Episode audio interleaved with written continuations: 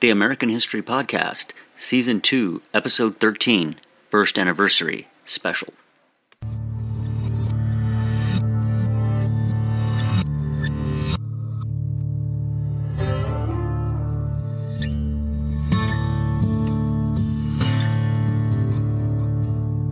Welcome to the American History Podcast. Hosted by Sean Worswick.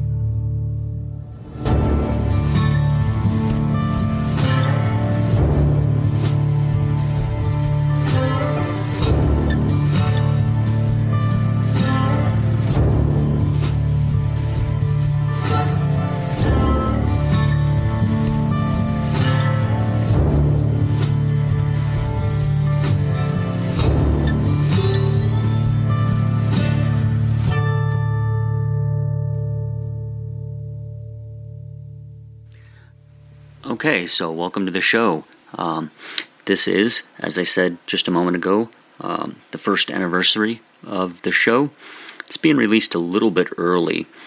Officially, the first anniversary is July 16th, but this is being released on July 1st um, because the topic is the American um, War for Independence, and I felt like with 4th of July coming up, this was a pretty good time to release this episode. So, just as way of introduction, um, this is myself and Chris Fernandez Peckham of the Age of Victoria podcast, just kind of going back and forth discussing um, several myths and several issues from the War for Independence. And so, you're going to get both the American and the British perspective on this. The episode is a little bit longer than normal, uh, quite a bit longer than normal. Um, it is over an hour, about an hour and 50 minutes. So, um, I don't want to give too much away, but I hope you enjoyed it. We had a great time recording it, and we hope to do more of this sort of thing in the future. So, without further ado, here we go. it out tons. Sure, sure, But it's just sure. it's running it in the background. I'm just going to No close worries. the door. Okay. Okay, we are live and on air. God help us. Excellent. That was our persistence worthy of George Washington moment. You know, I was worried that it was me, um, especially because you had fixed yours. Yours had worked, and I'm like, God, why is mine not working? And um, I mean, the wife is probably even more technically inept than I am, which is hard to believe that that could be humanly possible. Um, but I don't know. I just thought, hmm, maybe I looked through the preferences and all that stuff, and I said, you know Yeah. what, how about updates? And it said there's an update. I'm like, okay, let's try that. Thank God. it it seems to work well, and my wife is a Skype addict anyway, so Ah, so you've got an unfair advantage. I do, I do. I also have a, a small stack of books next to me, ready for when you ask any questions. and hopefully somewhere I've got some notes as well. So Awesome. I've got a ton of notes, but um, and then I've got a, a an ebook here on my my iPad in case I need to refer to anything. Um, but yeah, let's do this. Great. Well, I suppose if you're listening to this show, this is a joint show, okay? It's not the um, solely Age of Victoria podcast. It's not solely the American History podcast. It's a history special chat on the American Revolution. So, do you want to introduce yourself, Sean? Sure. Um, my name is Sean Worswick. Um, I live here in the United States. I'm the host of the American History Podcast, and my specialty is 19th and 20th century U.S. military history. Um, so this is a little bit out of of my my area of expertise, but not so far enough that I can't come up with a few good tidbits. I hope. I hope. Excellent. Well, this is the first time we've done this face to face, and it's lovely to meet you. Uh, my Great name meeting you too. Thanks. My name's Chris Fernandez Peckham, and I'm the host of the Age of Victoria podcast. So, my interest is the sort of long 19th century history, which includes quite a bit of military history, but I'm also a bit passionate around sort of British military history in general. So, again, I think this is an interesting period. And I don't know, Sean, do you want to maybe start us off with talking about the the classic American myth of the revolution and how it's taught? Yeah, you know, um, the, it's funny because I have a student who who um, messaged me not too long, or a former student who messaged me not too long ago, and um, she was she said, you know, the, the American War for Independence, and then she, and you know, um, kind of uh, in brackets there, she said, hey, um, uh, I do not, I do not ever call it the American Revolution, thanks to you. Um, so I think the first kind of basic myth is that it's a revolution, Hmm. um, and it's it's not really a revolution. They're not trying to march on London and execute the king and um, change the government. Um, it, it, I would say that it's much more of a secessionist movement. They're trying to secede um, from the British Empire. Now, here in the United States, if you say secession, people start to freak out. Um, they start to go into conniption fits. Uh, oh my God, it's secession, and then they automatically think slavery. Um, so those two things are not necessarily um, related. But that so that that's kind of the first thing is that this isn't a a revolution as such. It's not like the French Revolution where they marched on Paris and they wanted to change the government of France. Um, that's not what they're trying to do at all. Um, No. so then that leads you into other myths as well, of course. Well, it's interesting. Just before we move on, I think it's interesting that you mentioned slavery there because, of course, actually, during my reading, and maybe it's something we can touch on later, is that slavery does seem to be an issue underlying in this war that that perhaps doesn't get highlighted or covered enough. there is there is um, the issue of slavery, um, and I think it's going to depend on which you know, uh, like most of this stuff, it's time and place.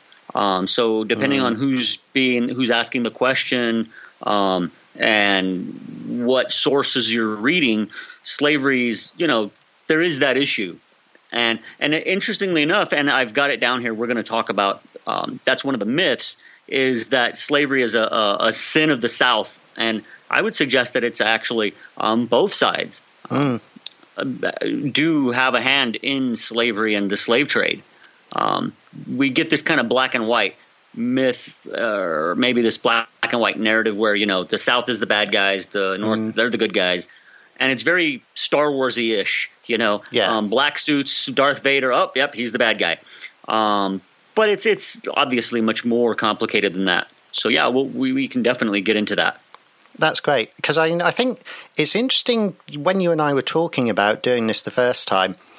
It it's sort of and it strikes me a lot with my American friends when I first meet them. Usually, they often say, "Oh, it's the Fourth of July soon. You guys must be sore about losing the war," you know. And it's it, it's like, well, honestly, no, because any anyway, it was hundreds of years ago. But but but we don't really touch on it in our education system at all, or even it's not really thought about over here. So my my kind of image of the American War for Independence is that there was George Washington. Um, there was a lot of heroism by George Washington. There was um, some rioting in Philadelphia. There was some messy campaigning, and then everyone got overexcited and declared independence, and it was all done fairly quickly. And of course, when you dig into it, it's a bit different from that. But I think that there is a there is an element of a sort of national creation myth here that we don't see in Britain. Yeah, definitely. Um, so one of the things that you're going to get here in the United States, and, and that's interesting that you bring that up because my question was, how do the British view this? And I think I might have even asked you that when we were bouncing ideas around. Yeah. Because I, seem to remember you said that uh, they don't really um, mention it at all. Um, and so I find that pretty interesting because, well, uh, Americans are very American centric, or in general, not everybody.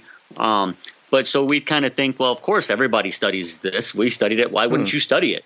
Um, so there is that part, but also, um, we kind of grew up with this idea that, or at least I've had this idea bounced around that other countries tend to learn more about us than we tend to learn about them.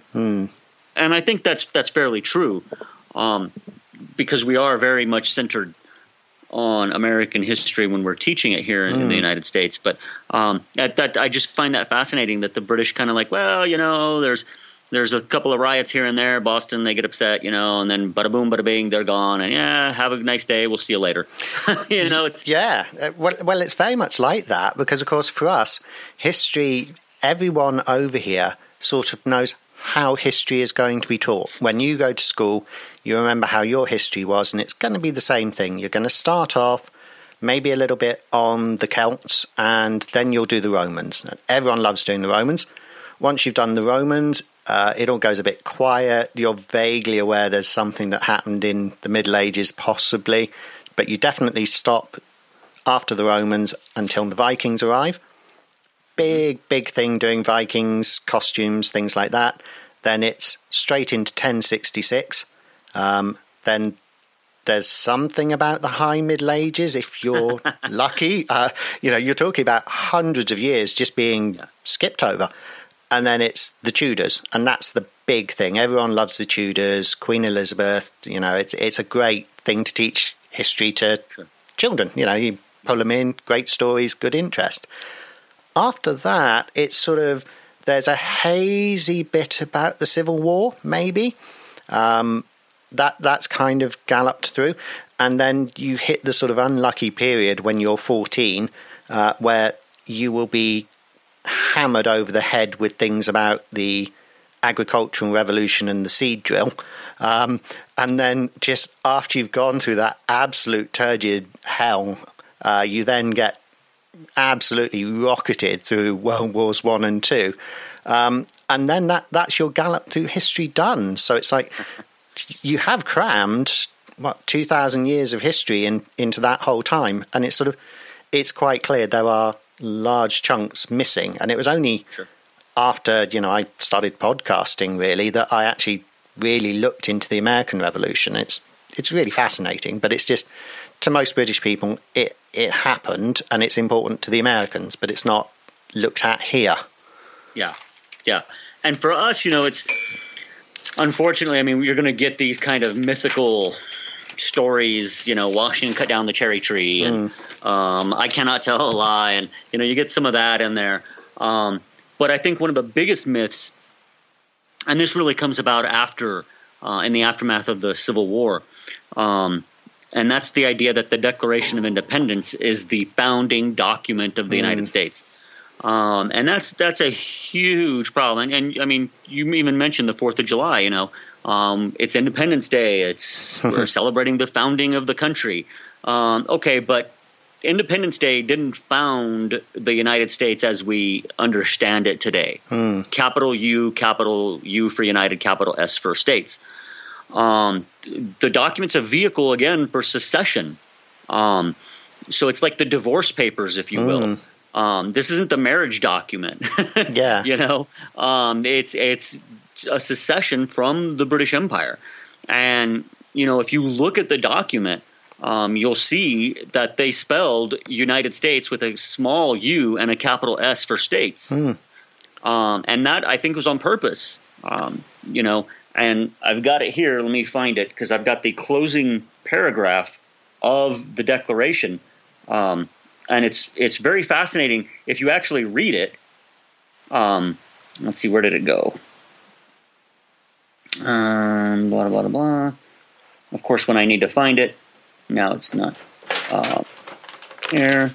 Let's see. I, I happen to have a, an original copy here of the Declaration of Independence, and certainly not a replica from a ah, museum. Oh, nice. Um, which is up on the wall, believe it or not, in my study, along with one of my favourite paintings, which is actually Washington crossing the Delaware.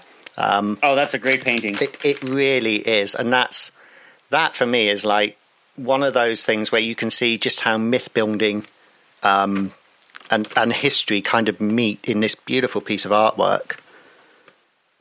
Yeah, it's it's fantastic. Um, so let's see here. Blah blah blah blah blah.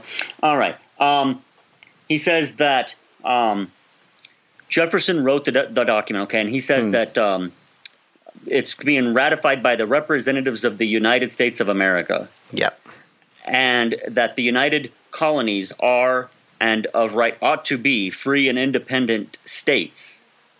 So there, there are 13 independent states. that they are absolved from all allegiance to the British Crown, and that as free and independent states, they have full power to levy war, conclude peace, contract alliances, establish commerce, and to do all other acts and things which independent states may of right do. Um, so they're not creating a United States. Um, this is not a, a the creation of the nation, the United States. Um, this is the creation of 13 separate and independent colonies. Absolutely. And the treaty of the the treaty that ends the war with Britain, the Treaty of Paris of 1783, the British Crown recognizes 13 independent states. Um, And I think and that's so that's like a big myth. that's not that's not wholly surprising either. I mean, because we're really talking to set the scene for listeners about a a very small area compared to what is the current United States. We're yeah. yeah, we're talking about the the coastal strips essentially before you get to the Appalachian Mountains, aren't we? Yep. Yep. And that that's really it's- important when we look at this is that this this is very much the stepping stone into the continent from the old world of Europe. And I think long before long before the um, events we're going to talk about today, for the British, this was very much the case of we've set up these toe these toeholds, these little finger holds onto this continent, and those are here to help us eh, basically extract resources from what we are going to call um, virgin land. I mean, you know, it's not if you are a Native American. This is going to be a very unpleasant process for you. Yeah, yeah, and, and it's interesting because these colonies, you know, when we look back, we we tend to look back and we know the how the story ends, or at least how it gets to this point. Um, so we know that while the United States is going to become this great, powerful nation, so forth and so on, um, going to do all these things. Okay, we know that, but they didn't know that in 1776. They didn't know that in 1780. Um, this was very much an experiment. Um, and one of the things that I try to get my students to understand is that maybe you should look at the United States in the 17, in at least in the leading up to the Civil War, as kind of like the European Union. It's this union of states, and the states kind of have this independence and this sovereignty. Um, there, there are questions about who's more powerful, the general government or the states, and um, you could argue that well, the general government shows that it's more powerful because it wins the Civil War. Um, and I always tell my students, okay, that's great, but you know, if you and I are having a debate and you shoot me dead, that doesn't mean you won the debate. Well, that, that's interesting you say that because that that was something from this period that people would have maybe said. Actually, you know, a, a just outcome after a just war is a just, you know, settlement. And Sure. and what was that old line of um, Pompey the Great after the or or during the decline of the Republic when he says, "Don't quote laws to men with swords." And it, it, it, it it's very much like that. Might makes right. Yeah. Um, so the, so there's there's like this is such a fascinating period, and there's all sorts of great issues. Um, one of the biggest issues that that of course, if you're talking about the American Revolution or the American War for Independence, um, whatever you want to call it, um, is the idea that this is all about taxes. You know, um, it's just a it's just a, a tax revolt. Um, that's kind of um true, but um, it's really part of what I would say is is a crisis period for the of empire for the British Empire. Absolutely. Um, you know, it's not that these these colonists are being cheap.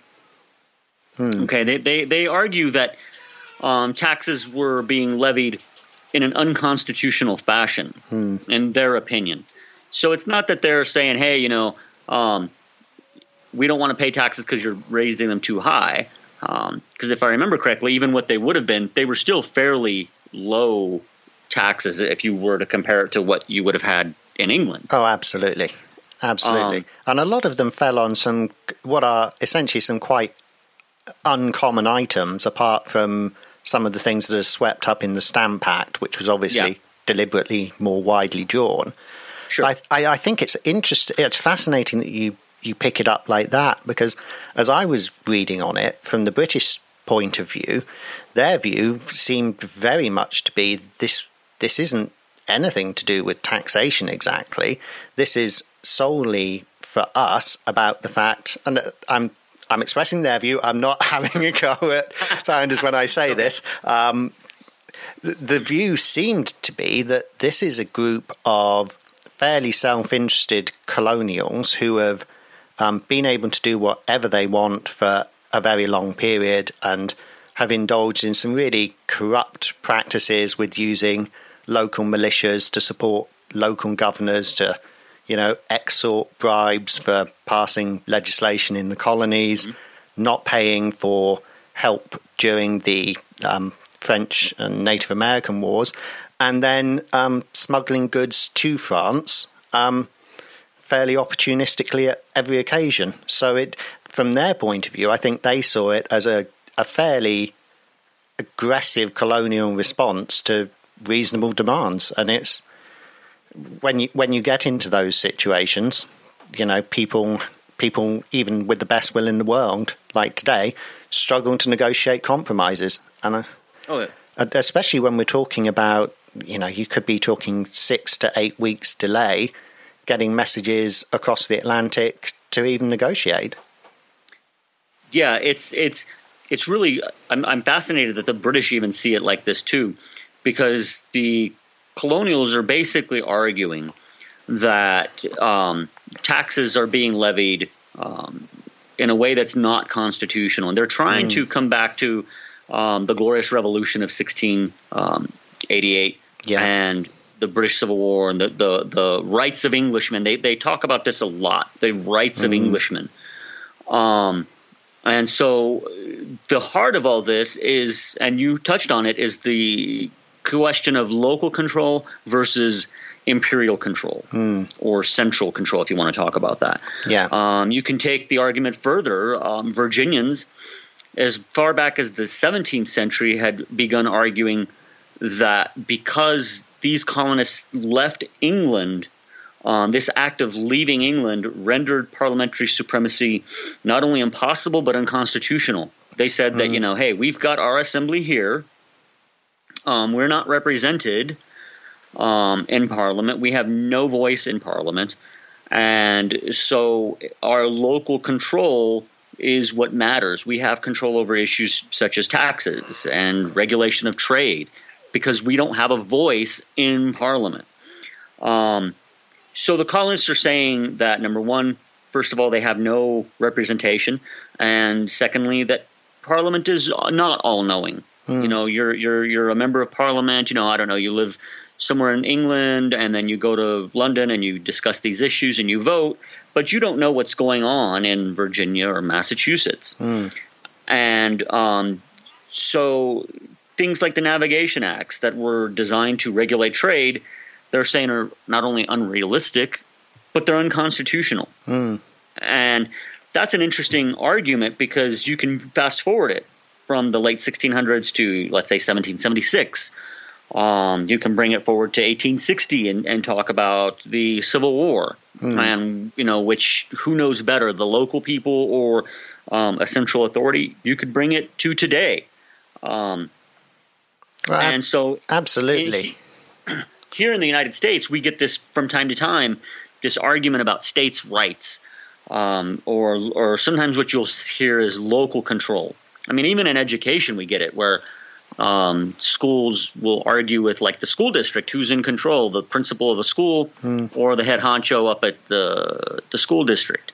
Um, and you know, we always want it as local as possible. And so, what they're saying is, for example, that Washington D.C. cannot and should not micromanage since they don't know what's going on, you know, in your local community, wherever that may be, in Nebraska or wherever. Um, the the colonists are kind of saying the same thing. You know, the Parliament, the King, um, they don't have any more right to make laws for us here um, than, let's say, the Mohawks. And actually, this is what Governor um, Stephen Hopkins of Rhode Island said as early as 1757. He said, "The King and Parliament have no more right to make laws for us than the Mohawks. Nothing could be more tyrannical than our um, being obliged by acts of parliament to which we were not parties in the making and in which we were not represented. And so I think that's really the heart of all of this. Um, who's in control? Who who has the right to to legislate for these colonies? Absolutely, and I mean, with the with the benefit of hindsight, of course, we we could say actually it was always going to happen in some way, shape, or form. That the distance was just so vast, and that the the sort of philosophical ties that bound the two countries were just not strong enough to actually have an integrated government that that was, you know, the the norm in Europe. It just couldn't it couldn't happen. It couldn't work. I think what's particularly interesting, though, is that this sort of movement towards independence, from what I'm reading, it not only is it not universally popular in the colonies, but really you're you're coming down to a very small number of quite intellectually gifted men who are some of them are very very much aristocratic in their outlooks anyway.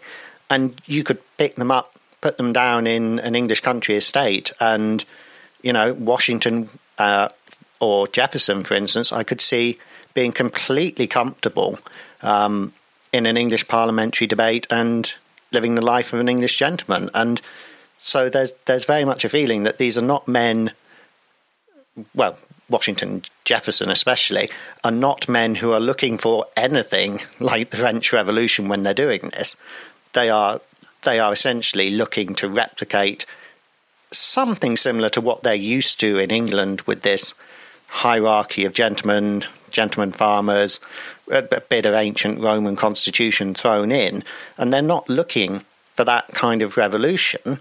But then we throw into the mix men like um, Thomas Paine, and I, I don't know, potentially uh, Samuel Adams seems that he's sort of a bit more of a, a sort of populist bent as well. Yeah. And so already there's this tension, isn't there, when they set the ball rolling? So there's there's it's there's an interesting book, and I wish I could remember the author. Now it's skipping my mind. It's called The Cousins' War, um, and he talks about how you know in England you've got the Civil War, um, you've got the the Puritans versus the Cavaliers. I hope I'm getting that right. And then um, these two groups come to the New World and they settle the New World. You've got the Puritans um, up in New England, and then you've got kind of this Cavalier aristocratic bent down in the southern area, um, South Carolina, Virginia. And um, so there's definitely that in the mix. Um, and I think you're right. It eventually, at some point, these colonies were going to break away. Um, they were getting. I mean, they, they were far more populated than say Canada was at the time. Yeah. Um, there's different mixtures of peoples coming from different parts of Europe. There's places in Pennsylvania where you know you could have grown up and lived uh, your whole life and only spoke German, for example. Um, And there was a lot of there- lot of immigration as uh, emigration from Scotland and the Highlands Yeah. into the colonies as well. Um, Exactly. And and there was a lot of um, uh, military activity around also the um, Irish as well. You know, and Mm-hmm. and I'm fairly sure I came across a couple of small engagements where there were um, Highlanders on the British side and then Irish on the militia side. So it's it's, Yeah. it's definitely an internationalist flavour to the even to the early colonies. It's not homogenous, is it? No, no, it's not. And um, the and and you really touched on it that you know Washington, Jefferson, um, a lot of these Southerners very much could have fit into that kind of English aristocratic um, lifestyle. In many cases, that's what they were trying to reproduce here in the United States. But then you've got and and you hit it perfectly. You kind of got this populist mm, kind of groundswell from people like Sam Adams um, and others who kind of you know he's very much a, a much more radical revolutionary um, than even his cousin John Adams was. Um, John Adams is definitely much more of the um, the establishment, um, and then so there there you got these tensions already in the society, and it's definitely you know sometimes today we look at the Revolutionary War period and we say, well, you know, everybody wanted freedom and all that. No, there's probably about one third of the people were pro independence, you know, give or take. Probably a third were anti independence. And then there was probably a third who just were like, you know what, as long as I got my beer and I've got food in my stomach and I can mm. feed my kids or whatever, I, I don't care one way or the other. So it's kind of the way it is today, really, yeah. in some ways. Let, let's pick up on that, that middle, that middle group. They're making a not, not important point here. I mean, if you are, um, you know, an average citizen in this period, life could be really brutally hard. You know, Jefferson, yeah. for instance, is a very rich man. You know, for him, the the consequences of loss, okay, potentially he loses his property, but the reality of the rules of war of the time, potentially it, it, it's not so serious. But but the average life for a lot of the colonists and for a lot of the British citizens, if you're outside the aristocracy, it was very very hard. And so anything mm-hmm. that imperils your food supply, which isn't always easy to get, that's not something that you're willing to support on abstract principle always, unless you've got a really good good reason for doing it. Exactly. There, you know, it's it's always it's all kind of I always say it's you know it's fun and games for us to sit here and talk about these abstract ideas, mm. but for the people in the day, these are real concrete decisions that have real concrete consequences. And some of them um, are, are, horrific because and, th- th- there's an account I've read uh, after Howe, I think it's uh, Lord Howe, has maneuvered uh, Washington's army out of um, New York. And so Washington's moving back and retreating. And then there's quite a lot of propaganda about damage the British do to the countryside as they advance. But the reality is, even a friendly army moving through friendly or neutral territory, it uses up a lot of food, a lot of supplies. It disrupts the countryside. It, it's a major event to have even a friendly army in this period pass through you. So if you are trying desperately not to jump one way or the other, this is very difficult because you're in a situation where both sides might well just simply, you know, commandeer for. I think it was colonial script, wasn't it, that um, mm-hmm. that was introduced, and the British had Howe actually had quite a lot of ready capital that he could use. Um, yeah. So, in some ways, Howe and the British were quite lucky for certain periods. They had quite a lot of cash that they could exchange for goods. So, yep. this middle group of colonists didn't have to be quite as badly antagonized by the British as you might think. Um, yep. And when we get to it, I mean, it's one thing that struck me is that Lord Howe, he's a bit of a strange chap, and he clearly doesn't want to be in this war when he's in it. And and one of his his big onuses in his strategy is this hearts and minds approach, as we'd call mm-hmm. it, of not engaging in atrocities, of paying as much as you can to the locals, and to see can I actually flip a lot of the support back from the rebels and the populists, and or at least push them into neutrality enough to chisel away the popular support for the rebellion. So it's clear that even at the time there was an awareness that this is not a 100% uprising by everyone. Yeah, yeah, definitely not. And the the group sizes, you know, of about a third, a third, a third, those are going to shift over time. Hmm. And so by about 1781, it's not quite a third. There's definitely more people have jumped on the bandwagon um, of Washington and the secessionist movement because, well, you can kind of feel it in the air. And, you know, I jokingly say everybody supports a winner, um, but not so much jokingly that, you know, people are going to support a winner. Hmm. Um, the French weren't going to come in in 1776 and help these guys out because why should they? yeah. If if the Americans lose, um, the Americans, well, they'll probably just go back to the way things were. But the French are sitting there saying, wait a minute, we live next door to these guys. if we upset the British, um, you know, we just lost a war against them called the Seven Years' War or the French and Indian War, depending on where you're talking hmm. uh, about the engagements. But uh, they're like, you know what, we're not in any position to go down that path again. And so by the late part of the war, the last year or two, couple of years, you're going to get now the French coming in. Um, you're going to get more support as it kind of gains momentum that hey maybe this is doable Mm. but you know they didn't have local supermarkets like we do now um, they didn't walk around with their iphones um, you know they didn't have the same kind of conveniences of life that even you know maybe just the average person has today Mm. uh, and you could have been thomas jefferson but you know your your standard of living um, was far less than let's say the average american today Oh, unquestionably. Ah. and I think that's that's particularly interesting when you look at the armies themselves. We always, you know, we know Valley Forge was particularly unpleasant, but leaving that aside, you know, army life to us back then struck us as absolutely horrific. Yeah. But if you were actually from the period, to be honest, this was not the worst life you could choose by by a long stretch. That's know? correct, and and and that's something that I always try to tell students when we're talking about any period, is that often we're looking back and we're saying, "Oh, it was horrific," but it was horrific compared to what? Mm. You know, um, and so if you're a soldier at this point, well, you know, life is pretty hard. Period. Um, they're the you know, it's not like you're getting vaccines for things, and they don't have the same kind of uh, medical care we do, and so life was definitely tough no matter what. Exactly. Um, and I think that's that's true up through past the Industrial Revolution, up until you know maybe about 1900 or so. Um, you know, so when you're in the Industrial Revolution, even as as horrific as Mm. some of the the um, people's lives were, if you were living, you know, I don't know, in London maybe or Liverpool or Manchester, one of these these big industrial cities, Hmm. um, and, and life was definitely tough.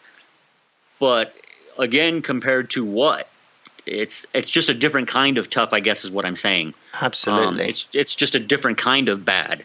I- Um, it's it's you know which kind of bad do you want? Bad curtain number one, curtain number two.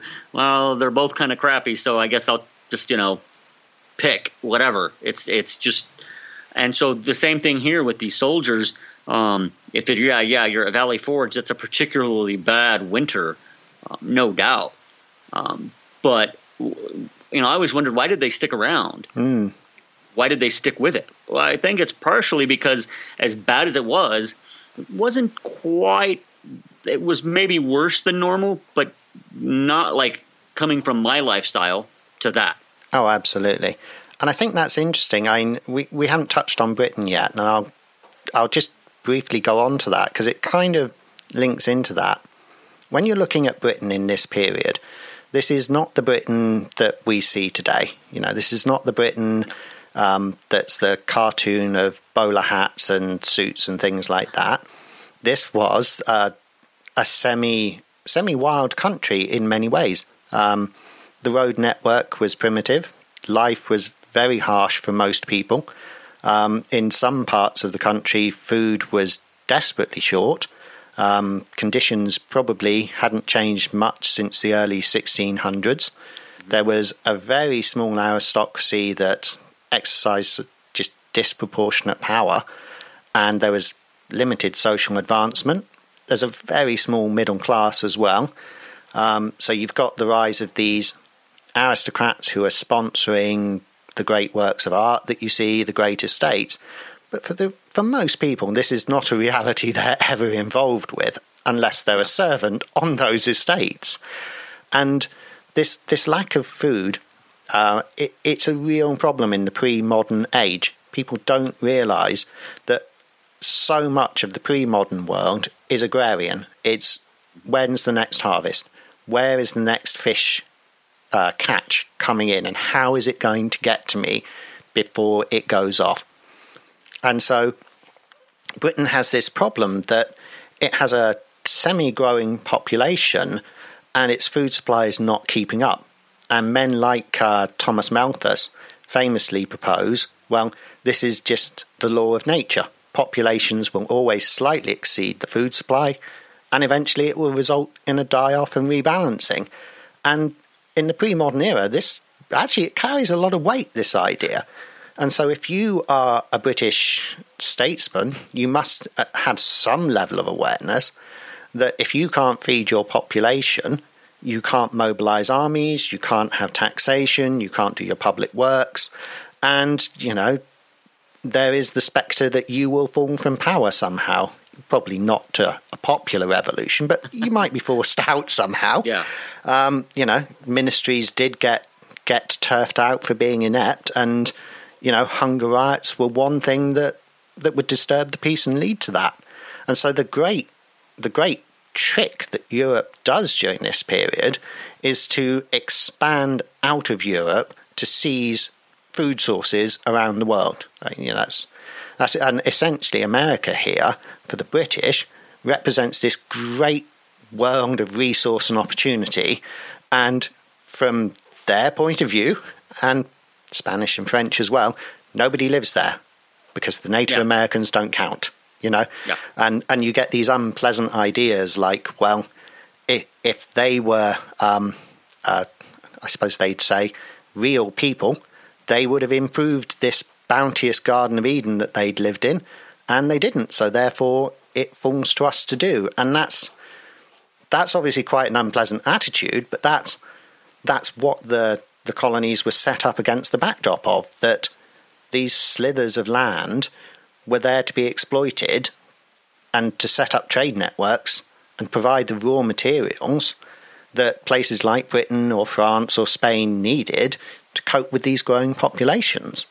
And out of that, they can deploy these really revolutionary armies because the type of British army we're going to look at in this period, it's sort of it's a mix of old fashioned, but it's also quite revolutionary in its way because it, it's a big change from the old Civil War ones that you see with pikes and muskets and things like that. This is an army that has moved over to proper flintlock muskets, and it's got this new style of discipline that it's it's used to devastating effect on the battlefields of Europe. You know, you're talking about the the year of great victories that John uh, John Churchill and the first Duke of Marlborough wins um, at places like Malplaquet and Ramillies and things against the French. And this whole new era of scientific discovery and scientific warfare is infusing this army. So this army sees itself as a, a professional force with really good officers. And then some of it is out there on these frontiers as it sees it, you know, defending the colonists who are there to grow food and chop down trees and produce cotton or whatever for manufacture. And the army is there to protect its people because it sees them as British. They are, at this point, British. You know, the army is their army, and the enemies are the French and the Native Americans and the Spanish. And so it's it's over there, and suddenly, of course, it has to deal with this kind of explosion.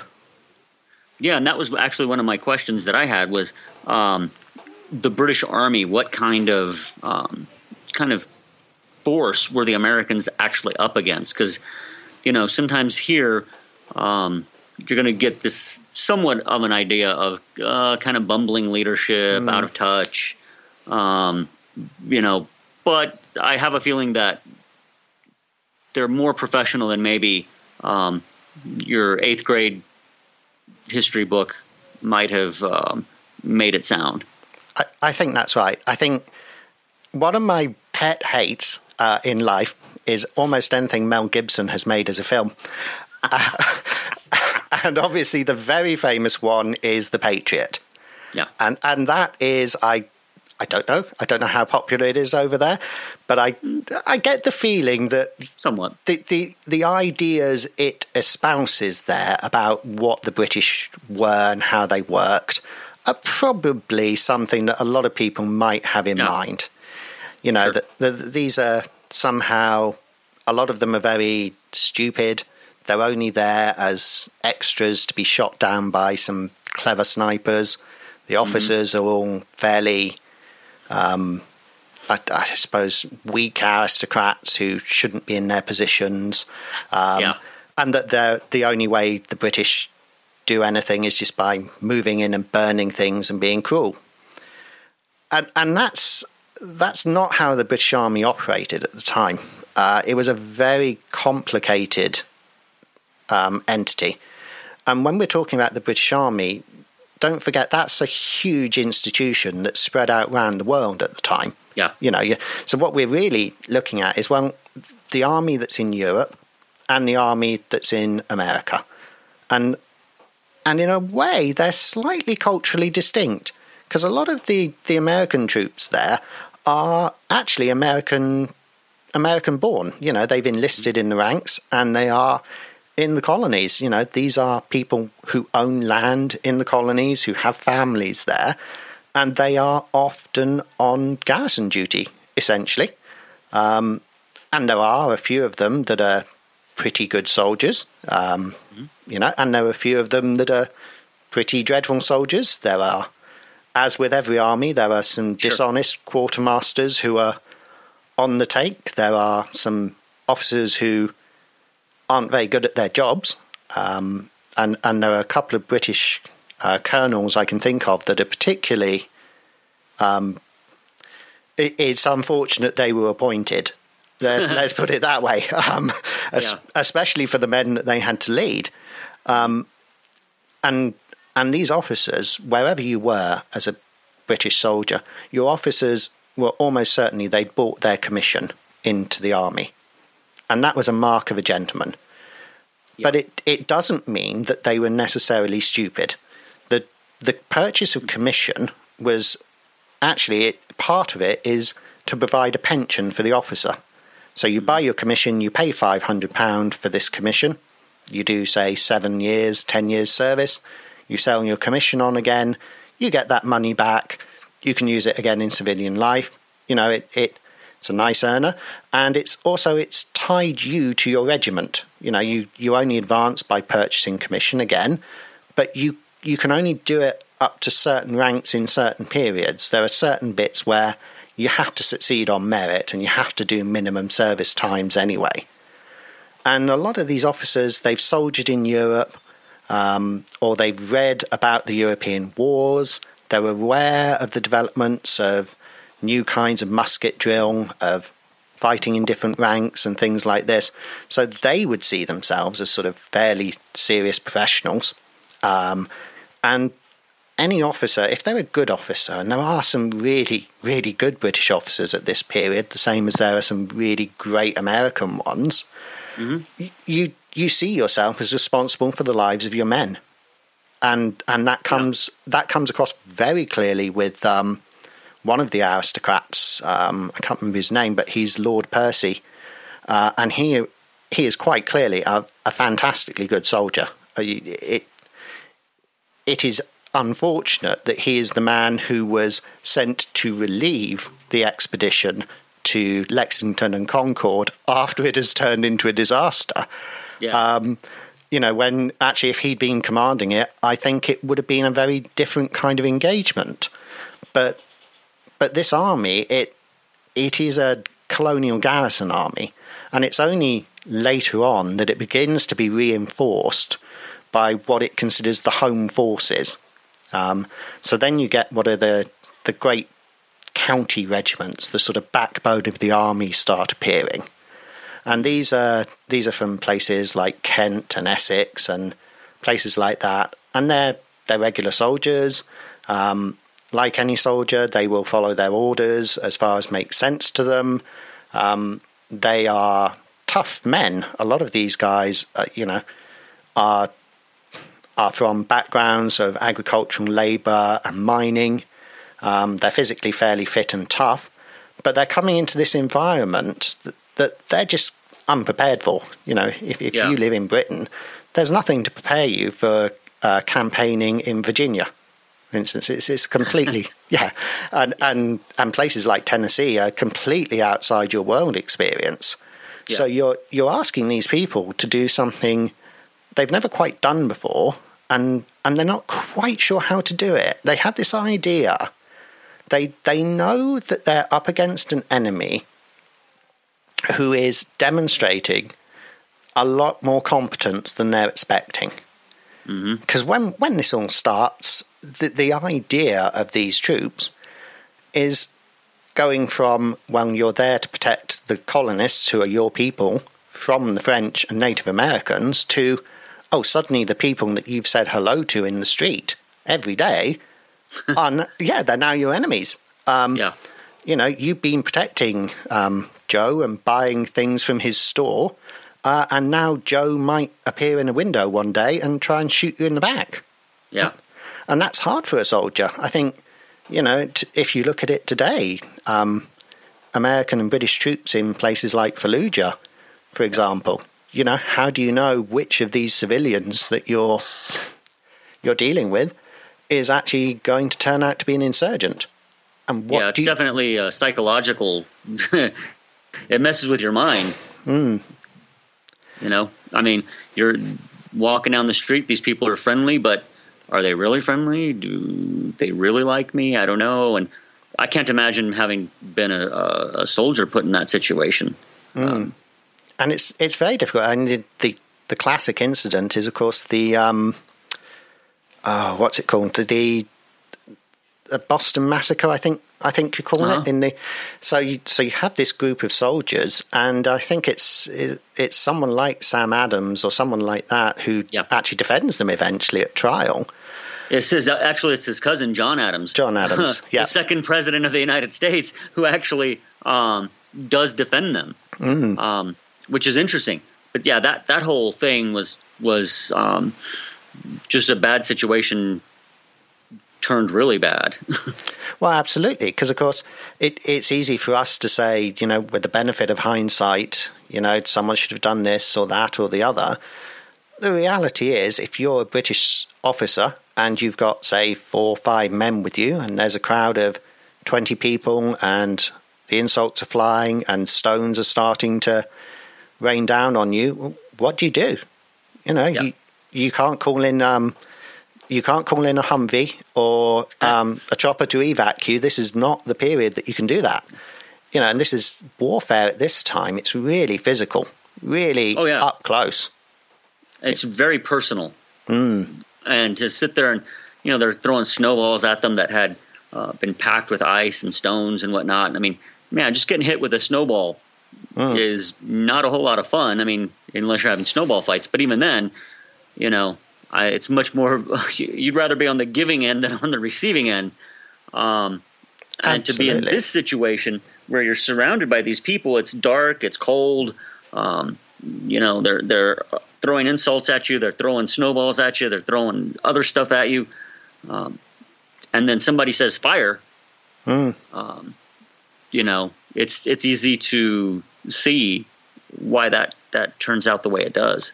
Oh, absolutely. And I think it, that sort of feeds into the early feelings of the British government when it mm-hmm. when it has to come up with a response to this. It can't see it as we can as an inevitable movement to independence. It sees it as there are small groups of, you know, essentially civilian insurrectionists who are complaining about taxes and our lawful authority. And our soldiers have been, you know, insulted. They've had rocks thrown at them. Uh, British property and shipping has been attacked. You know, if you're the government, any government will inevitably probably come to a similar response Yeah. to the early British response, which is, you know, they say, okay, well, if this is what we think it is, which is a small group of troublemakers in Pennsylvania, send in the troops, make a quick, hard response, hit the ringleaders before it spreads, and that'll be the end of it. No one, no one was thinking that the other thirteen colonies were going to actually throw in with what seemed like some local disturbances here. Yeah, it- it does seem like it's very much um, kind of confined to Massachusetts and Boston, and you know you've got the massacre, and then you've got the Tea Party. Um, you know you've got the Sons of Liberty there, kind of stoking the flames of, of revolution, if you want to call it that. Um, and it does seem very local up until um, the British troops go to Concord and Lexington, and then it's that's when it kind of blows up. And I don't think the British. Um, I, I'm pretty sure they didn't mean for that to happen. Um, I think, like you said, you know, they just thought, hey, we can capture a couple ringleaders, we can just end this ridiculousness and be done with it. And then next thing you know, um, the whole North American uh, eastern seaboard erupts into um, insurrection. And um, I think it's it's definitely a situation where things got out of control. And um, the British kind of, you know, you kind of see this in history when you're trying to, you're trying to kind of keep your hands on the reins, so to speak, but then at some point you just lose control and it's you're just going along for the ride. Well, I think that's that's absolutely right because when we when we talk about Concord and Lexington, I mean these are seminal events. You know, they, these are what start it in in a meaningful way, and you you look at it, and from the British side, you've got this commander, Lieutenant General Thomas Gage, Yeah. and he has his, he has fairly clear orders. He's told secure Boston, disperse the rebels, and that's you know fairly easy. But he knows that potentially some replacements are arriving from Britain, and he's going to be uh, superseded from command. And like any general, well, he doesn't really want to go out being known as the man who you know failed in Yeah. his mission, you know, which was keep order in the colonies. And he he doesn't really believe that the British have actually taken this threat seriously enough, and it's come come through quite clearly that he he was of the view that if this was going to be done, it had to be done with a big force and a strong military response, or it wasn't worth the bother. Because the British forces, they were really quite small at this time, and Gage has only got a few thousand troops around Massachusetts. You know, so he hasn't got Yeah. a lot. That's not a lot to work with. It, it, it sounds like a lot compared to you know what the um, Samuel Adams and the Lexington militia can pull together. But you know, it actually when we're looking at the areas involved, there aren't really any great roads. So most campaigning is tied to the rivers, and that's that means he's got a few thousand troops to hold down the whole area. You know, and what's Yeah. he going to do with those? But he has this notice from his spies that the, from the sources I've read at least, um, that the rebels have got three 24 pound siege cannon that the British were afraid they could use to close Boston to shipping. Yeah. Now, this is interesting because the sources I've read said, well, these weren't British guns. You know, the British didn't have those in North America. So they were almost certainly sent by the French before the events actually started. And someone um, like Samuel Adams was probably involved in actually laying the groundwork for this, this long before it became a populist movement. So I think probably that busts one of those myths that this sort of blew up overnight out of nothing, where actually a lot Yeah. of a lot of people had already been pushing for it. definitely the groundwork had been laid. Um, I mean, because you get uh, the Congress of Albany talking about um, a plan for a union um, from between the colonies for you know a couple of decades before all of this. Um, you know, you get the Stamp Act problems and everything that starts in the 1760s, and so there's definitely um, a lot of the groundwork had been laid. Um, It just it seems like when the British press the button, that's when it blows up. But that the I guess you could say the gunpowder had already been put into place, the fireworks had been set, the fuse was there, and they were just waiting for somebody to light it. And unfortunately for the British, they they kind of lit it um, at Concord. Well, they did, Um, and and we have this. This is an interesting military choice when when you actually start looking into. Okay, well, what are the British going to do? They choose this chap, Lieutenant Colonel Francis Smith, um, instead of Lord Percy, who was just far superior.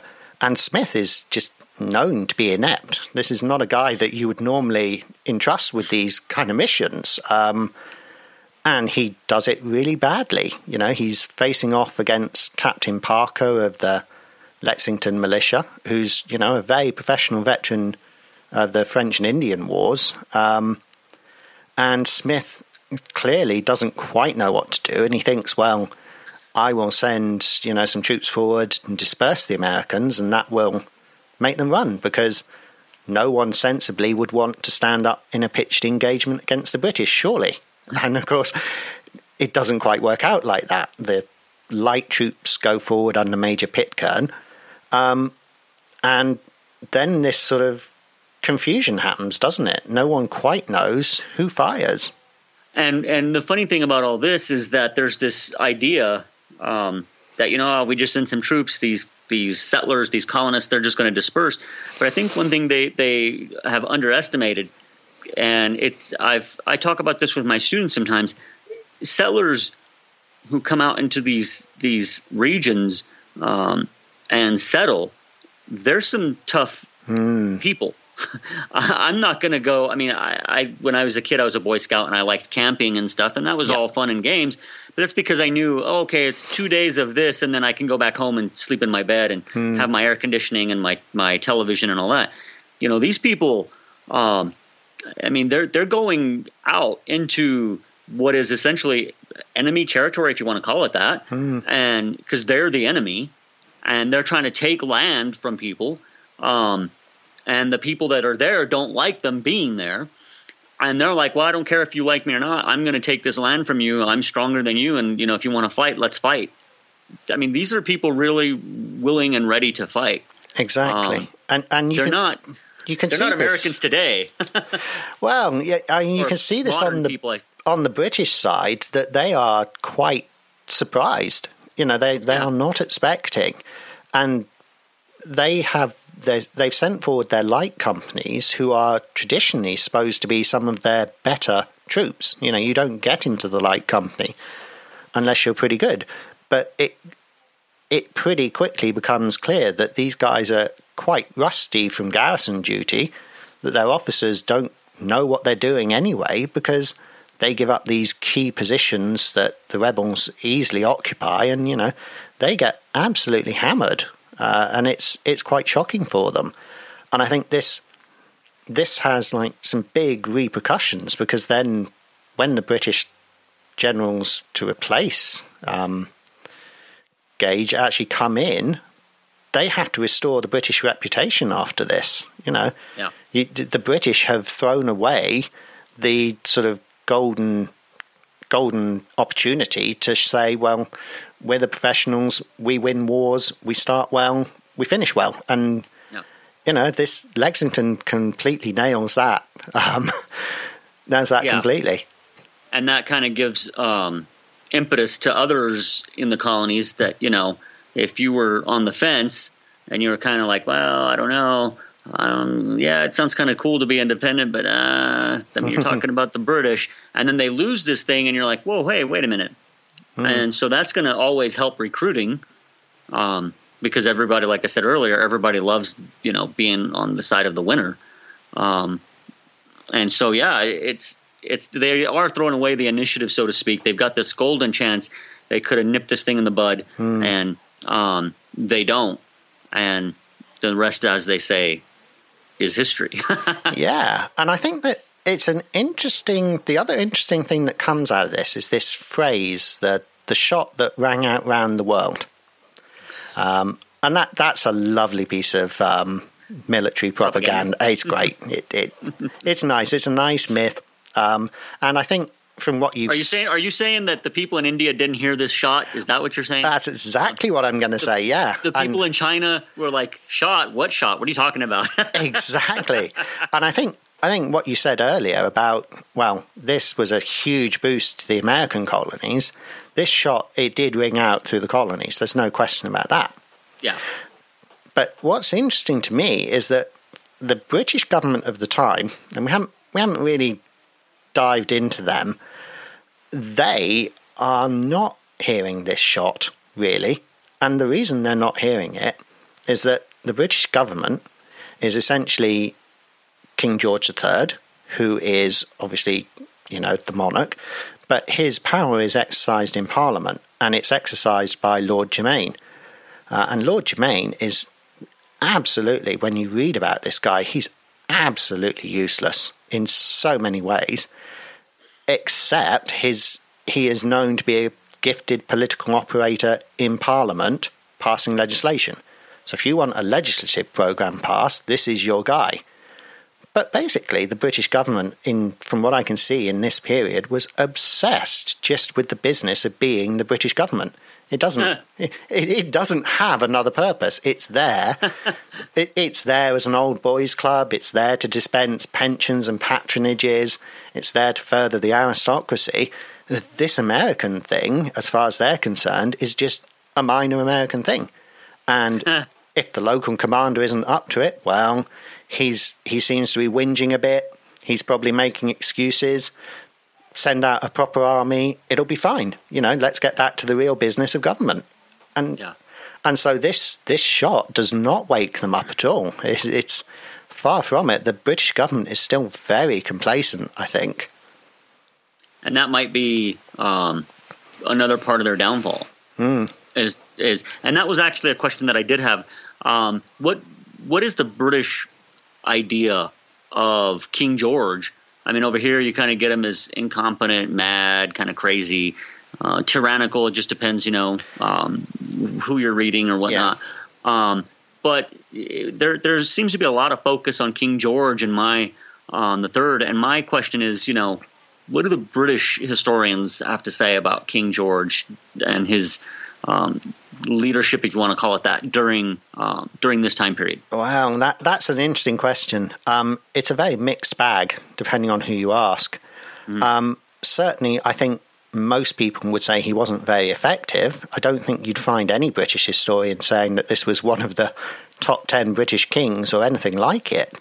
Um, We're not going to get the the musical uh, King George III here anytime soon. no, no, but you, but there is a lot of sympathy. Actually, it's it's interesting to say there's a lot of sympathy, especially if you watch films like The Madness of King George. That mm. the view is is that this was a fairly decent person um, who was not particularly gifted. Um, he's part of this dynasty of Georges from George the First to George the Fourth, uh, and he's German essentially in in all but um, name. These are German kings. This is a line of German kingship. They have possessions in Hanover. This is where those German mercenaries come from. It's not that um, he just randomly picks them. Uh, his his worldview is therefore like his his grandfather and his father. That his position is slightly shaky in a way. You know, you've had the great uprisings of the Stuart House in Scotland that, you know, nearly nearly turf out the Hanoverian dynasty. So the the view of this guy is that he has to be a bit careful.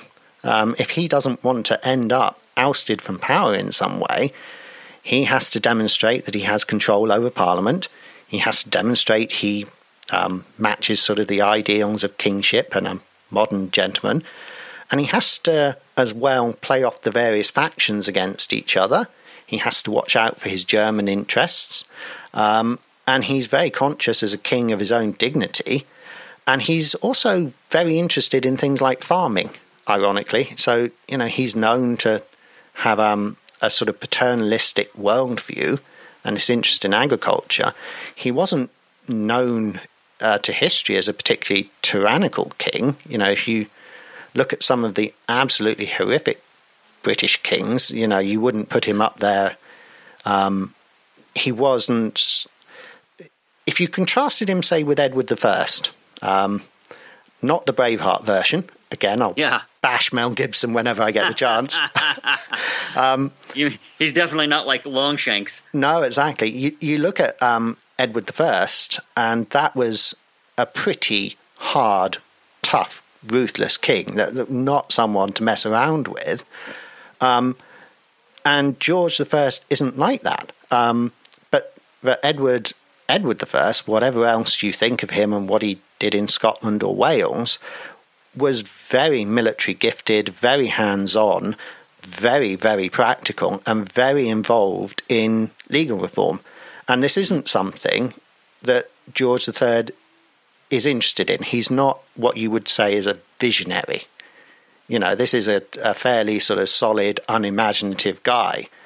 Um, so the idea that he he could come up with the idea of something like Louis XIV does, of a grand court with a central, shining, you know, supreme monarch divine right of king's. That, that's not this guy at all. He's just not got the imagination for it. and I think unfortunately the Americans kind of put him in a rough spot too. Keeping all that in mind, um, you know, they have the first Continental Congress, and when I teach U.S. history, I always tell students, look. Um, if you're going to have the first and second Congress, the Continental Congress, a Congress is not a parliament. A Congress is a, a meeting, at least in the language of the day, of representatives, ambassadors from separate sovereign nations.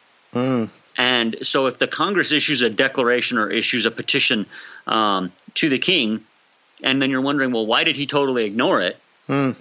Well, because if he accepts it, then he's accepting their um, legitimacy, Absolutely. and so he he can't he can't accept that. Um, and I think that's just an interesting thing. uh, You know, when we talk about you're getting ready to do the or you've done the Congress of Vienna, um, and so that you know why is it called the Congress of Vienna? Because they're representatives from these independent states. yeah. Um, and so King George has no, you know, because students will be like, well, why did he just totally reject it, not even accept their their letters? You know, why didn't he at least read it and see what they had to say? Well, because he can't. Because if he Yeah. does, uh, he's lending to their legitimacy, and he's, uh, you know, we can call him all sorts of names if we want, but he's at least smart enough to realize, uh, I'm damned if I do, and I'm damned if I don't Yeah. but if I'm going to be damned, I might as well just do it, not not accept the letter and be damned anyways. Exactly. And it, it's interesting. Continental Europe, of course, was another really important consideration for him and the British now because Yeah. At this point they're seeing some armed uprisings. You know, they don't know how serious it is, but they are aware that they have become the top dog in Europe recently after the Seven Years' War.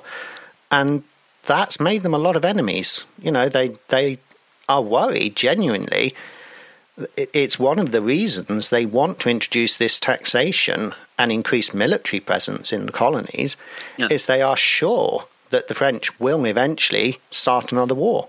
You know, the British are diplomatically isolated. They don't have a lot of friends. And then they think, well, if we say yes to one of the colonists' big demands to being allowed to go over the Appalachians and expand westward, well, that's going to leave a lot of a scattered population very vulnerable to the inevitable future French assault. And it was just, no, we, we can't allow that because then these colonies will be knocked over by the French one by one, and we can't afford to defend. You know, it, it was difficult enough for the British to have a military presence in that narrow coastal strip. But imagine if the colonies had expanded out to the Midwest and then got involved in a war with France, as well as the inevitable conflict with the Indian nations, it was going to be tough for anyone to deal with that situation. And there would have been requests saying, well, why are British troops never in, in this settlement to defend us? We're being raided by the French. Down in the south, someone would have been saying, we're being raided by the Spanish. Why are British troops never here? And Yeah, and with the best will in the world, you know, there's only so many troops that that the British can actually put into these places. yeah. The British are basically in a no-win situation, um, and I and I think that kind of lends to the idea that I, I don't like the word inevitable, um, but it was gonna. I mean, the colonies were gonna break away, you know, at some point, Yeah. um, either forcefully or um, peacefully. Some in some way, shape, or form, they were going to get their independence, and so that's kind of leads me because we were just talking about Congress and what is a Congress. That leads me to my my last real myth, and I don't know if you get it much in in Europe or in England, but certainly here. And that's the idea that the United States was a democracy, at, at least from birth, and that's um, that's not what the founders um, created. Um, What they were creating was a republic, and I mean most of them, if not all of them, um, you did have you know people like Sam Adams who were the more radical um, guys, but you you get most of these guys calling themselves Republicans, and I don't mean um, Republicans like as in the Republican Party, um, but as as their kind of governmental philosophy was republicanism. Um, many of them felt um, that democracy was dangerous. Um, and we talked about it in um, one of the final episodes in season one in my show, um, where I talked about the the social climate of the colonies. Um, and so what was going on is that you had a lot of um, mixing, a lot of drinking. Um, people, you know, the lower classes, you could go into a tavern and you'd see white and black people hanging out, um, drinking mm-hmm. together, maybe engaging in other adult activities, if you will. Um, and the founders were definitely not. They were like, "Yeah, I don't think we want these people running the show." Mm. Um, and so there is this this fear of the mixing of classes, um, of debauchery. Um, you know, all of it they saw as bad. And and um, I don't remember right off the top of my head, but um, Americans at the time definitely drank a lot of alcohol. And yeah. Um, you know, it was just, I mean, you weren't going to go buy soda pop at the convenience store. So, you know, and you didn't want to drink water because that was probably disgusting and bad too. So, absolutely. Small, um, small beer and gin were very popular for the British. So, you know. Yeah. That's what they were doing, you know. Um, so when we look at the United States, there's a quote from James Madison where he says, um, where a majority are united by a common sentiment and have an opportunity the rights of the minor party become insecure. Hmm. And so what he's describing is basically what's called the tyranny of the majority. Hmm. Um, and that's something that, that the Americans are are worried about. They're they're they talk about it. They're they're worried about this idea that um, you can get um, a government that is tyrannical, um, even though it's doing what the majority wants. Hmm. Uh, and so there was not a democracy. That's going to come about more. Um, and we just talked about that in, in season two with Andrew Jackson. Hmm. And um, he's all about this idea of what the people want. Now, well, at least he propagandizes that he is. Um, I'll let the, the listeners decide whether or not he was really about that. Um, he also gets painted by the Whig Party as uh, being King um, King Andrew Jackson the First. Yeah. Um, but um, you know, in the in the American system, it was not designed to be um, a democracy, and so you're going to have one portion of, of the federal government or the general government that is democratic, and that's the House of Representatives, and that was designed to kind of be like the House of Commons. Hmm. Um, you know, you you you vote directly for your representative, um, but you had indirect appointments. Yeah. So you had like the Supreme Court. Um, the Senate, the Senate was um, originally um, the Senate members were appointed by each state's legislature. Hmm.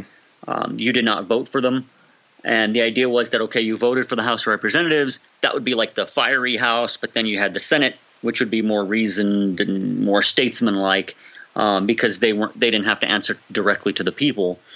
Um, but you also have the Electoral College, hmm. and so all of these things are designed um, with with this idea of not being a direct democracy. Um, so there is all that good stuff, but well, I felt like, man, we got to at least get that in. Well, I think that's interesting because that, from the British point of view today, the the the sort of the simple view of the revolution is like I said at the beginning. You know, George Washington comes in, declares independence, saves everyone, um, and then the Americans make a bigger thing out of it than than we can explain. Um, and, and and part of this is this idea that it was a fight for um, democracy, and I think a lot of modern British people do assume it it was like that. Yeah. And and what actually we're looking at is this was not as new an idea as people might think, because a lot of these these debates were actually you could go back to the English Civil War um, and you can listen to debates like the Putney debates and the arguments of the levelers who are making just these points that there should be representation uh, in some kind of democratic representative government. Um, no one, no one apart from the extreme levelers ever argue for direct direct democracy, but there is this view that there should be some kind of if you are subject to law, you should have some kind of stake in its making, uh, and mm-hmm. you should have some way to have your at least your property rights and your property interests represented and respected, and that that strand is definitely there, and it feeds into the early early colonies with the migrations, but it it hasn't gone away in England. You know, there are and for government purposes at this time, we are really talking England here because Yeah. you know Scotland and and Wales didn't have a meaningful way of influencing power in Westminster. Um, some of the Scottish aristocrats were quite powerful in the House of Lords, and they owned estates in Ireland, so there was that sort of aristocratic connection. But the reality is that democratic pressure it's very much an English middle class event. And you get people like the philosopher Edmund Burke, who, you know, says famously that you elect a representative, and that representative is there to represent your interests, um, even if that is not what you have voted for. So the sort of view here is that if you're elected to Parliament, you are supposed to represent the best interests of the people who elected you and the country as a whole, even if that's not democratically popular. So, and, and that's still, even today, that debate goes on in the British Parliament. Brexit is the classic example. You know, you have these MPs who are absolutely terrified of saying, well, the popular vote, it, it's just awful. You know, it, it was a vote based on what looks like Russian interference, a lot of fairly dishonest campaigning on both sides, um, and some fairly. Wait, wait, wait, wait, wait, wait. Dishonest campaigning? Yeah, it, it's shocking in this day and age. That never happens. No. I know. there, there was a very famous um, uh, big red bus that went round the country with um, the phrase, if you vote leave, £350 million an extra week for the NHS. You know, and that's like, well, you know, whenever a politician finds that much money, I'm always skeptical. Uh, but but you have these politicians who are very aware that they've lost a popular vote, but probably not for the right reasons, and that this vote is going to be damaging. And, and under that classic formula of, of Burke and the old the older constitutional settlements of the sort of mid 18 to late 1800s, they should really be saying, well, actually, thank you. We've, we've heard what the electorate would like. We will now consider the best way to either take this forward or actually it's not in the best interests of the nation. And that's what they're supposed to be doing. But they, they can't really do that. The, the, the, the conventions that the British system relies on are just not coping with the modern age. And it's it's if you actually sit down and look at the the similarities between the two governments of this government of Lord Germain during the Revolution, uh, during the War for Independence, and the modern government, it's strikingly similar that they are both unable to grasp the philosophical enormity of what is going on, and they neither is able to produce an agile response. And I think when you look back at Lord Germain's government, if you'd said to him, "Well, this is a war for for democracy," I it wouldn't have made any sense to them. They just No. would not have seen it in those terms. And the same for Washington or Jefferson or um, any of the Americans would have said, "Well, a war for what are you talking about?" Um, no, no, that's not what they were. That's not what they were about. Not at all. No, and I think for Germain, I think the the reading is very much this this reading of sources I've done is that their other big terror is the loss of Canada. They fear that these are actually Americans who are not just seeking to rebel from parliamentary authority, but that these people are only doing it really A for monetary reasons and B to gain Canada. And that's that is terrifying to the British. And and then there's this added worry of the French coming in. And so for the British it's not about an idea of we're going out there to suppress the heroic Democrats. It, it, it's, it's much more an idea of these people are creating anarchy and they're doing it to get rich and to try and take Canada. And Yeah. the French will come in and take advantage of that. And that's what I think is one of these strange sort of tipping points of this war, which is when the French come in, it absolutely galvanizes the British because up until now, that they there is a point I think probably after is it probably Saratoga. Um, They can't win from this point, really. I think militarily they're done and they know it. And they, they are probably at this point willing to make some kind of peace. But as soon as the French come in, it, that's absolutely then off the table again. Because, Yeah. you know, if it looks like they are only making peace because the French arrive to give military aid, well, then it's all up for grabs. And the British suddenly face this nightmare situation from their point of view that they now have a hostile France opposite them.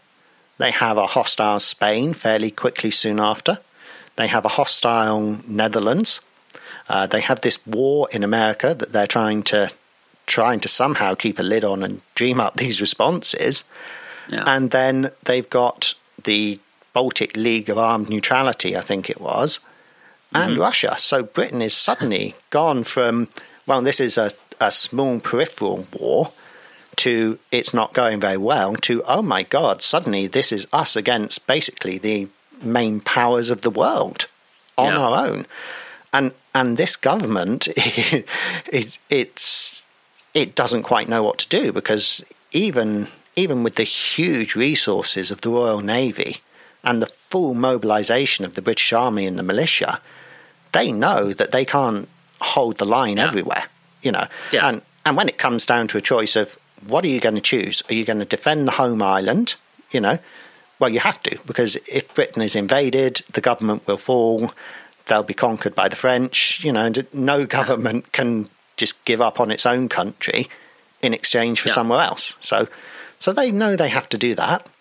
They don't quite have the naval resources to control the Mediterranean and blockade the French and blockade the hmm. Americans. They can't do all of Yeah, this at the same time. It's yeah, it's just too much. They're now in this world war, and the the navy is supposed to be the British big strength, and it's it can't be everywhere, and Yeah. it hasn't done well in America at, anyway during this war, and it it's when we see this sort of pivot down to what's called the Southern strategy, when you know the action very much moves away from the north down into the south. And that's not because I think the British thought they could win back all of the colonies at this point. It's that they think maybe we can keep enough loyalists down in the south to keep some of the south, and that's vital to us because we can keep the West Indies.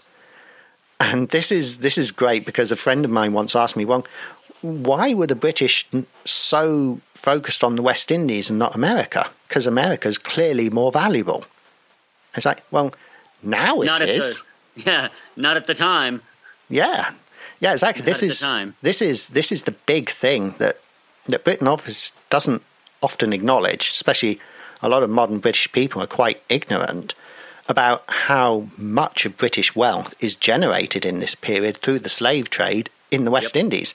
And this is the goose that lays the golden egg that keeps Britain afloat. You know, and Yep. and certainly Britain didn't start slavery or invent it, but but there is a definite period where the British are the absolute um, main runners of slaves across this um, Western Passage, and and it also gives them access to the sugar from there. Um, it gives them access to rum, which is you know it's an important commodity at this period. Yep. And it has this other big benefit that if you want to go down to South America or if you want to make a run to India without going along the African coast, uh, you will take your ships down to the West Indies along the trade winds and then go down again. And so the West Indies are basically Britain's gateway to a lot of the rest of the world in a way that North America just isn't. It's Exactly. And it's funny because you're talking about slavery, Hmm. um, and I guess that's probably the last myth actually um, that I've got, and that's you know slavery was this is sometimes seen as the sin of the South. Um, that it's all the Southerners, it's the bad Southerners. I think I might have said that earlier.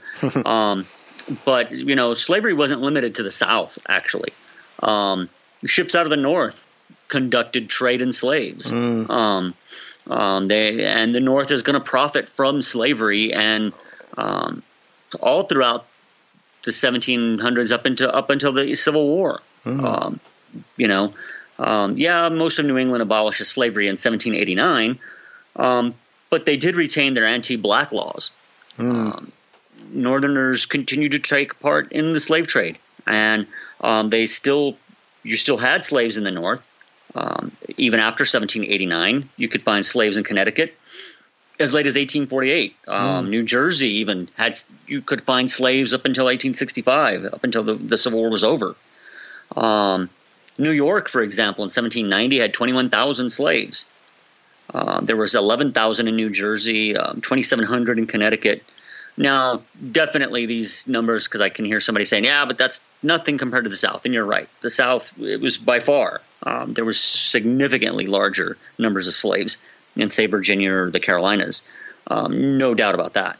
Um, but some of the most famous Northerners owned slaves, including, um, at least at some points, William Penn, John Winthrop, John Hancock, Benjamin Franklin. Um, and many Northerners um, who signed the Declaration of Independence and the Constitution did own slaves. Um, now, the United States ends the importation of slaves in 1808. Um, but if you think that just by passing a law that's going to stop everything, then um, you know, come on now. That's I mean, Yeah. marijuana is illegal, but if I needed marijuana, I could probably get some in 30 minutes. You know. Disclaimer: Do not mention that to your employer. Exactly but not that i, I Yeah. actually don't smoke anything i actually don't even drink anything i'm so Hmm. i'm so lame um, strong drink for me is iced tea and coffee but um, you know i mean they, they it's just because slavery or the slave trade is illegal Hmm. um, doesn't mean it stops um, many of the northerners who took part in the slave trade they just switched over to the international slave trade Hmm. um, but many of them also were kind of doing it you know on the on the sly there Right. uh, engaging in smuggling. Actually, can I jump in on that? Because that's a Sure. there is this really fascinating point, and I wish I had the quote with me, because when this Declaration of Independence is out, and one of the reactions in Britain, someone says something along the lines of, "quote It is interesting that we hear the loudest yelps for liberty and democracy among the owners of Negroes." End quote. And it it is very much seen as hypocritical. You know, there's this. Well, you you produce this declaration of the rights of man and all these noble ideas, but you are still keeping large slave populations, and Yeah. the, the British um, do the jump on this opportunity. They do um, offer slaves freedom and Yeah. pardons, and they're quite happy to um, raise them as irregular units. Yeah, it's it's it's an interesting thing. Um, you know, the these the founding fathers, if you want to call them that, are are taking baby steps forward. Um, it's it's going to be a while before um, you're going to get equality. Heck, I mean, do we even see each other as equal today? I don't know. Um, you know, but but those are, are definitely baby steps. Um, Oh, just yeah. the idea that anyone would have even said that, um, wow, we're all created equal. That's pretty revolutionary. Um, well, it, it really was. I mean, there was that quote, wasn't there? I, I tremble for my nation, for God is just, or Yeah, you know, and, and they know. I think the smarter members of the founding father generation know that this is an issue that is going to cause problems down the line. Yeah. This this Yeah. tension at the heart of the constitution, even. all of them, all of them, um, bemoaned the slavery. You know, it's it's almost I don't know, almost like you're you're an addict, and you know you bemoan the fact that you're addicted to this substance, but you know you you know you can't break away from it. Um, Yeah. Jefferson, amongst others, you know, condemned slavery and said, you know, it's something we need to get rid of. Um, but you know, it's my economic lifeblood. How am I going to get Yeah. rid of it? It's it's far easier to to say it than, of course, than it is to do it. Um, but a Oh. lot of them also thought that you know it's going to end anyways, um, and that's because they couldn't see the future, the cotton, the development of the cotton gin, and um, had that not happened, um, you know, maybe except let's say it happened 30 years later, um, you might have had this the ending of slavery um, because it just it wasn't really profitable anymore. Absolutely. Um, And I And I think, think that, that there's an interesting myth that, that kind of comes out of this, um, which is this idea um, that the British um, then would go on and abolish slavery um, straight away. And it, it wasn't quite like that. The British had to take baby steps as well. You know, th- they abolish it domestically um, fairly early. And if you are a slave who gets to Britain, it, it's automatic. You are not a slave anymore because Britain does not recognise slavery is a legal status. But the slave trade itself is not illegal within the British Empire.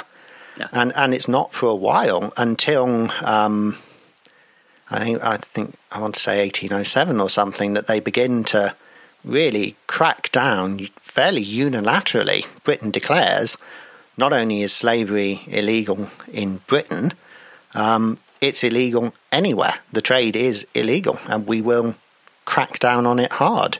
And they they really do. You know, you see this immense British naval effort that's really hammering the slave trade um, all the way up to the American Civil War. You can read accounts of ships seized in the Middle Passage and just condemned. Um, and it's it's a sort of interesting historical counterfactual. Is what would have happened if, say, the war, uh, the War of Independence hadn't happened, and if you know America had stayed with Britain until, say, 1830, for example, would slavery then have been a non-issue? Perhaps would it have been abolished? Yeah, it's it's again kind of like I said. You know, without the cotton gin, if you just have it come about thirty years later, you probably don't have slavery. And I think the same thing there. If you'd have had those two things happen, let's say the cotton gin gets developed around 1820. Let's say the Americans get their independence in the aftermath of the Napoleonic Wars. Um, slavery is probably not an issue. Yeah, and I think anymore. that that's really interesting because that's the other sort of great myth I come across when I look at this period and even some later periods is this idea that Britain was this industrial economic colossus and it it wasn't at this stage it was powerful um, Sure. but it wasn't that much more powerful than say France. Um, okay, Spain was a bit a bit moribund and in decline, but even Spain wasn't that hugely far behind Britain. You know, and when the French and Spanish combine their fleets, at this stage they can put almost an equal number of ships out as the British. And so this idea that these are sort of simple American farmers who are fighting the the mass industrial machine, it, it that wa- that wasn't in place in Britain yet. No. You know, Britain does have it, it does have some factories and some mills. Sure. It does have some key advantages. Um, but I think people overestimate um, the gap between the military potential of the two countries at the time. Yeah. You know, because when you look at, at what Washington actually does, uh, uh, my reading of him is he's actually not that good as a field commander. He's not someone that you would say, oh, he's going to win every battle like Napoleon No. does in his early career. But Yeah. but this is a guy who is amazing as a leader of men. You know, Yeah. if, if you want a commander in chief, this is definitely uh, one of the greats in history. I think of Yep. just getting desperate people to do these things. But and he's good at learning on the job. yeah, oh, and that's absolutely. something that the best the best generals do, and I think you see in wars. You know, whether it's the French in World War One, um, every war, you know, those that first year or so, it's always it seems like the war either kills off the inept or they get fired, and then Mm. yeah, eventually uh, you do and and Washington is able to survive because he's able to learn on the job and he figures things out and you're right he's a maybe not tactically astute but he can lead men and you know get them to do things that they would normally not want to do yeah. and that's where he's fantastic I, I agree. I mean, I'm I'm endlessly impressed with Washington. Actually, you know, and and I'm got his picture up on the wall. You know, um, and and I think in terms of inspiration, he really saves the early um, early period of the revolution. There's, there's no question that without him, I think if you put was it um, Horatio Gates if that Yeah. effort to have Washington replaced by Gates had succeeded, I don't think that things would have gone quite as well. I think I think he was one of those those people in history who was just in the right place when the right time. yeah, exactly. And the British just never produce anyone like this. You know, there there is they don't have a massive economic lead. You know, if you put two men in a field with a musket in this period, they're not that different from each other. No. You know, um, so the British rely on their discipline to get up close and do these bayonet charges, and that's Yeah. that's why this myth of these lumbering British comes about is that it sounds stupid, but the reality is if you put, say, um, 400 um, rebels as they were at that stage, fairly poorly armed, behind um, some fortifications, which is what Washington has to do in the early period, because they can't do the complicated maneuvers, no matter how good a shot they are. Yeah. you know, the British know that if they can get into bayonet range, if they can take this fight close combat, then the discipline and aggression of the professional soldier will make these people break unless there is exceptional leadership. And you see that from people like Nathanael Greene and uh, even Benedict Arnold, who I think he gets a dreadful reputation, but you know, when you actually look at the guy as a fighting commander, he was good. Yeah. Yep. And and that's why the British often come at people bang head on. It's because well, sure, we're going to take losses. Yeah, absolutely. And and that's just the life of the soldier. But if we can get over those fortifications and then get into close combat, that was a horrific experience. I I said in the Waterloo episode, you did not want to actually have the angry Highlanders in close combat. you know, Uh, these these were big, tough Scotsmen. You know, they a lot of them are out from the Highlands. You know, they're used to raiding between the clans. You know, their clan chiefs have joined up as their officers. You know, and there's this medieval honor cult for some of them, and they're these brutal shock troops. And at Yeah. Waterloo, there's a point where they are outnumbered, you know, five, six to one, and the British line is cracking. And then the, the shouts go up, and the Highlanders pipes hmm. playing, and they go in, and it's it's an it must have been hell on earth. And Yeah. and you know these these regiments like this, you know, regiments like the Irish, the Connaught Rangers, and people like that. They might not be well led by the best officers, like the Americans. I think clearly have the edge in their officer corps throughout this whole war. Yeah.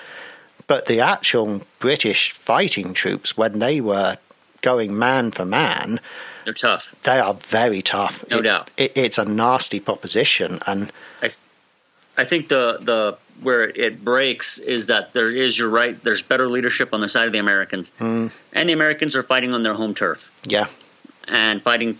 You could at least propagandize that you're fighting for your home. You're on your turf. You're fighting for your own home, and and those two things um, kind of seal the deal, so to speak. Um, and like you said, by 1778, 79, after Saratoga, um, the British kind of know the game's up. Um, these guys aren't going to stick around. I mean, yeah, we could put military rule over the whole place, but great. What's that going to really achieve? We're just going to have guerrilla warfare, and it's just a matter of how can we extricate ourselves from this Yeah. and not lose our honor. exactly. And and we often hear the Vietnam analogies, but I think this one really was for the British a bit like Vietnam, where they're committed to this war that they can only win if they can convince enough of the locals to support them. And eventually, can't. they can't do it in the end. And Yep. and what comes Yep. what becomes very clear in the South is that this is an unpleasant theatre of the com- of the combat, you know, and both sides are pretty brutal to civilians. Yeah. And what is coming through from some of my sources is that actually a lot of the Americans, especially the mountain men, were a lot more brutal to some of the wavering loyalists who were, you know, leaning more towards the British than the British were to Yeah. the wavering local troops. Yeah, it could be, and you know, you see that the locals, locals can be really tough on local people. Mm. How dare you side with the enemy? Um, you know, you can't do that. That's and so it's sometimes your neighbors can be brutal if you're going to side with somebody who's not the neighbors. You know, um, you can't be a traitor against us. Yeah, You're one of us. Yeah, So- ex- exactly.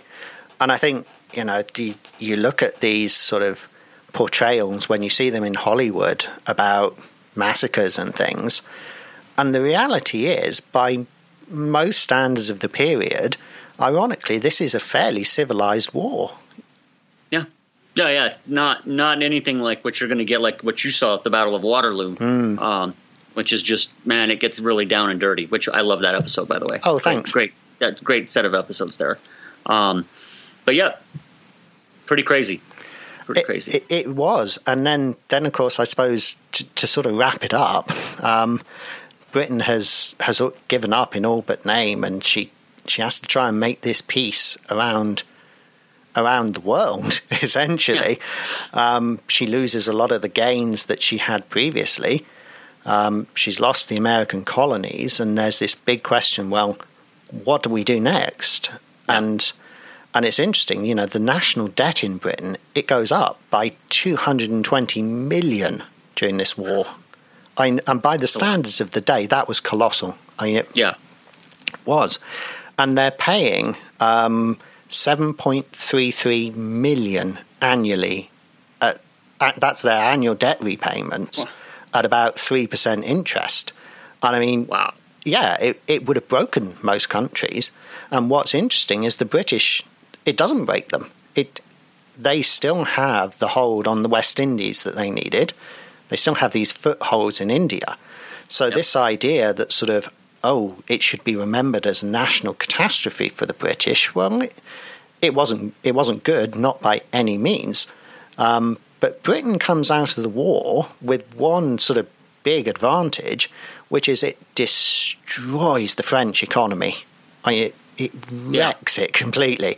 You know, the British, uh, the British are paying three percent on their interest, whereas the French are paying at least six percent, uh, and and their economy they just can't sustain this. You know, and it absolutely, cra- I think it it leads to the French Revolution almost directly. Yeah, at least one of the the lead-ins to it. On the other hand, Britain. Um, I mean, you're about to have another war in ten years, 10, 12 years down the road against the French, but Yeah. um, yet you guys don't have a revolution, No, uh, and that's because your economy could absorb it, and um, you could go on. Um, whereas eventually, all of this is going to come back. I mean, the French spent a lot of money, and it's going to come back, kind of bite them in the in the rear end. It's kind of, I guess, for the French, a little bit of a Pyrrhic victory. Yeah, definitely. Well, I mean, it's again one of those things that sometimes gets skimmed over is just how important the French were to this revolution. Yeah, And um, especially, yeah, and and the end, yeah. Well, part of that too is because you don't want to touch on the importance of other actors because then it, it diminishes the national creation myth, uh, and kind of this idea that well, we did it to ourselves. Well, yeah, but um, part of it is too you're at the right place at the right time. Um, you know, and, and secondly, you had some help when you needed it. Uh, sure, you did the heavy lifting, but you know, you did get some assistance there, and that assistance was important. oh, ab- absolutely. And I think I think actually that's one of the the most frustrating things is that people sometimes think that by setting out history accurately, you're somehow diminishing things. It's just well, Yeah. no, no, you're not. You're you're telling it how it actually was, and it, what uh, you know, Washington's achievements are just as astonishing. Getting that army across the Delaware, you know, Yeah. uh, whether the French helped later or not, you know, Exactly. there are still moments of astonishing heroism on both sides. It doesn't. Yep. It doesn't need to be this sort of triumphal procession myth to be really amazing. Exactly. And I, I like it better when it's more complicated and dirty. And um, I don't like these cartoon versions where it's just, you know, um, oh, let's all worship at the altar of, you know, X, Y, and Z. And oh, it was just so perfect. And uh, no, it, this way it's much, much more interesting, I think. Oh, I, I completely agree. And I mean, it, it's it's funny to see just how quickly that Britain and America managed to come to what is a fairly good, sometimes antagonistic, but mostly fairly good working relationship quite quickly. Whereas the the thing that really jumps out at you after this war is that the main blame is dumped squarely on the French. So the British loathe the French for this. it, it's Yeah. not forgotten or forgiven. Yeah, I mean, you know, the Americans and the British are eh, here and there, here and there, up through the 19th century. But I mean, only a century or so of, of eh, maybe somewhat antagonistic, somewhat not antagonistic relationship is nothing compared to the centuries that the French and British had. Uh, I mean, you guys have been going at it off and on for you know 700 years at this point, and you still got a couple more before you're finally like, okay, about World War One, I, guess we'll kind of all make nice and be Yeah. friends. But you know, it took a while for the French and British to finally get over it. Yeah, well, it, it does. And I think what's interesting is that this sort of thread of slight, slight tension between Britain and America kind of carries on until, probably, if we're honest, until World War Two. And then in World War Two, everything changes, and suddenly it's, well, we've always been best friends. We're, you know, yeah. The special relationship. Exactly, you know that that wasn't quite there in that way in the 19th century. Yeah.